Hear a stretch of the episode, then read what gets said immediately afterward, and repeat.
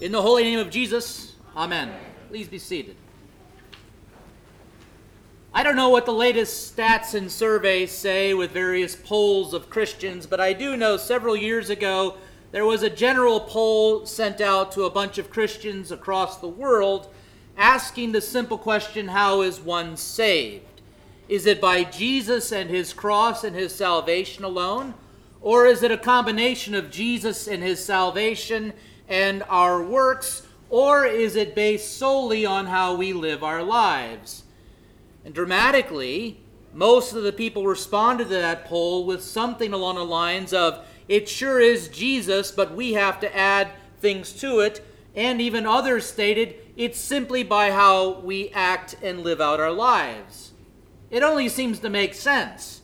If you want to get paid in life, you've got to work. If you want to get ahead in life, you've got to work. If you want to be in good graces with your family, your friends, your neighbors, your classmates, you've got to put work into it. Sometimes you have to swallow those difficult pills in relationships. If you want to get ahead in any aspect of life, it's going to take work. We know this all too well. There's no such thing as a free lunch. Most people will tell you that they got where they're at in life because they put in a lot of hard work and effort, a lot of late nights. They pulled themselves up by their bootstraps and they got down to the nitty gritty and they worked hard. But this completely flies into the face of what we saw today with our parable. The key to any kind of parable that we hear about in the scriptures is the fact that the parable is all about what God is doing. Many will take these parables today, like the parable of the master in the vineyard, and they will make it be something that you have to do, some sort of life application. Think about that for a moment. Think about the economics of this parable today.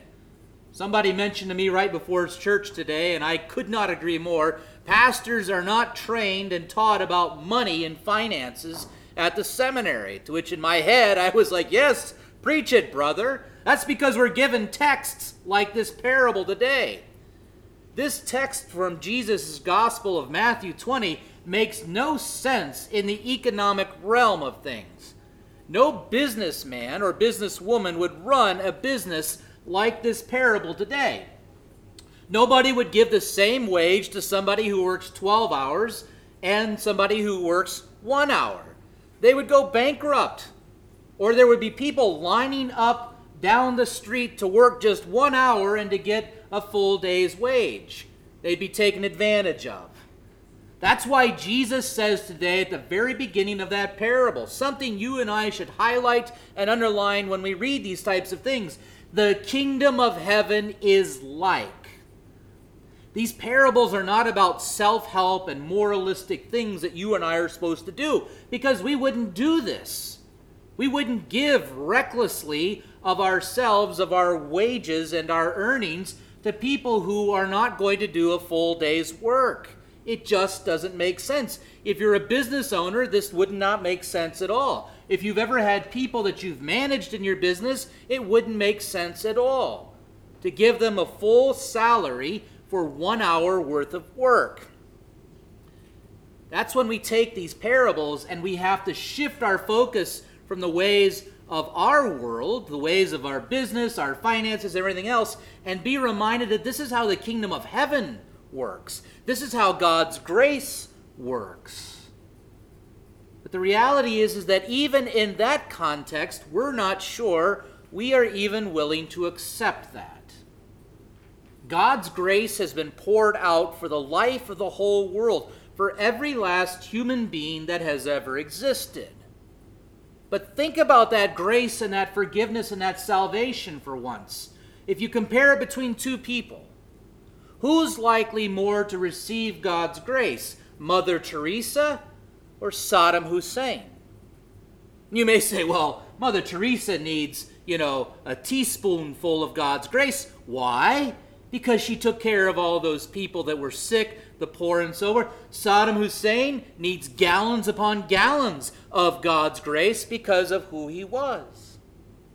What about somebody like me standing up before you here today, all gussied up and giving you the Word of God? Where does the grace of God stand with me versus somebody who is a devout atheist who says there is no God and that they do not need Jesus or His grace or His cross or His free salvation?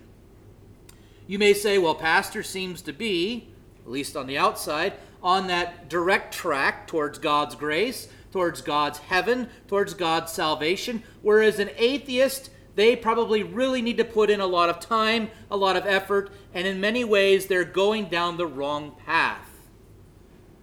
This is where we get things all confused.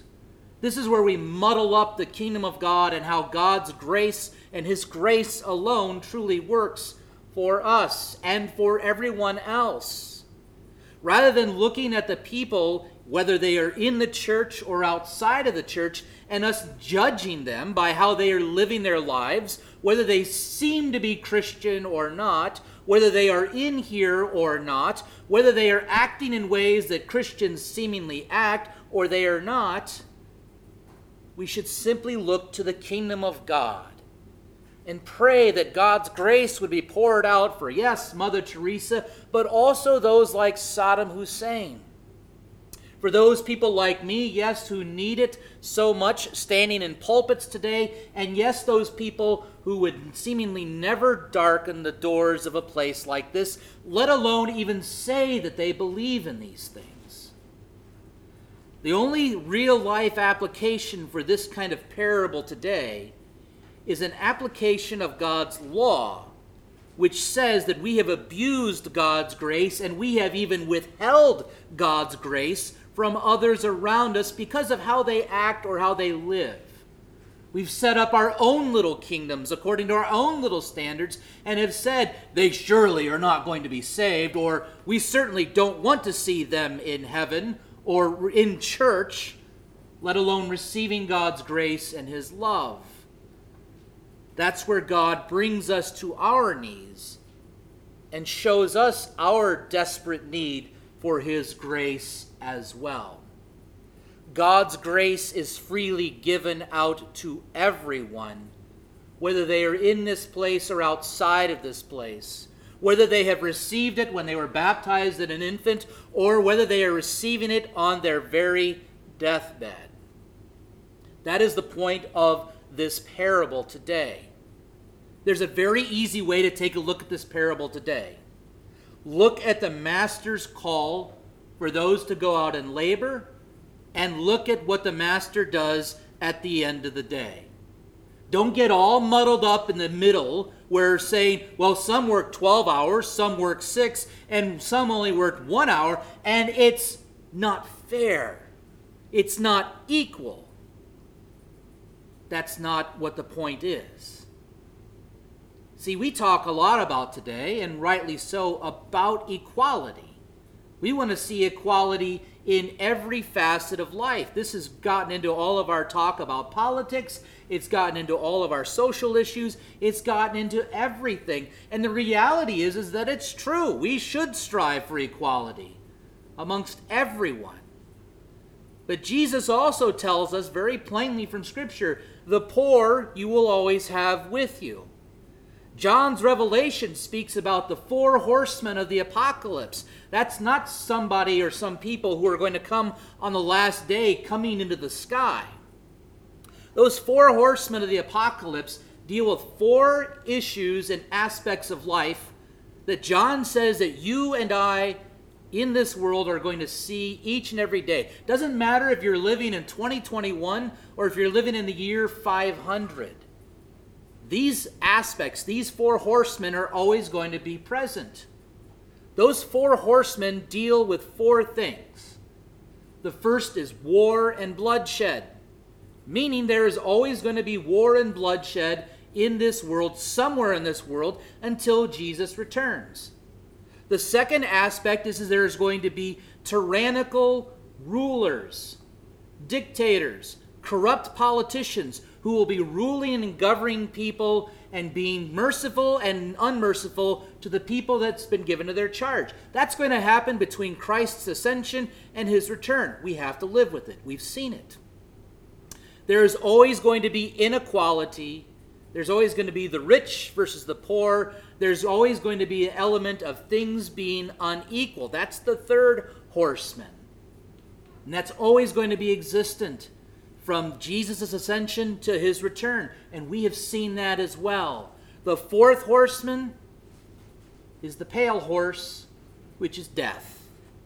We will always see people dying until Jesus returns. That's where we find the equality. Tyrannical rule, inequality, war and bloodshed, and death. These aspects have infiltrated all of our lives, all of our world, all of our communities, and those are the great things that make us equal because we all by nature are sinful and unclean, and the wages of sin is death. But the beauty about this parable today is, is that the free gift of God is found in Jesus Christ our Lord. His grace is for everyone. And so there is that call to go and be a part of God's kingdom and his vineyard. And it doesn't matter if you've done this for 12 hours or one hour, it doesn't matter if you've lived out your life as a Christian from baptism to grave, or whether you are drawing your last breath and coming to this faith by the power of God's Holy Spirit and receiving the fullness of the kingdom of God. It's not for us to decide who is in or who is out who receives this grace or who doesn't. The great and glorious emphasis for us today that should bring us great joy is that the Master pays out the same wage. It is only in Christ that we can find true equality. All of us are crying out from the depths to the Lord to hear our voice. All of us have sinned and fallen short of the glory, and it does not matter what sins you have done or left undone. It doesn't matter how many sins you have racked up versus mine that'll go through the ceiling here. It doesn't matter how far away you have trudged from all of this or how closely you think that you have gone along with all of this. It does not matter in the sight of God as much as it does to the rest of us. He wishes nothing more than to pour out His grace to all, to forgive us and to wash us clean with the blood of Christ that forgives every last one of our sins. He wishes nothing more than to give us the true and full payment that we don't deserve, but yet that we get the forgiveness of sins, the life, and the salvation won for you and for all in Christ Jesus. And so, as we go out from this place, we go out as changed and renewed and refreshed people of God, children of the Heavenly Father. We go out on the rock, Jesus Christ our Lord, and we go out with different eyes, different ears, and different mouths. We go out with the eyes of Jesus, with the ears of Jesus, with the mouth of Jesus. And we go out looking at all of those who are around us, the least the last and the losers of life. And we go out renewed and refreshed with the grace of God and willing by the power of the Holy Spirit to invite others to this place to receive that same grace so that they may be where you and I are in the kingdom of heaven. To Christ alone be the glory forever and ever. Amen.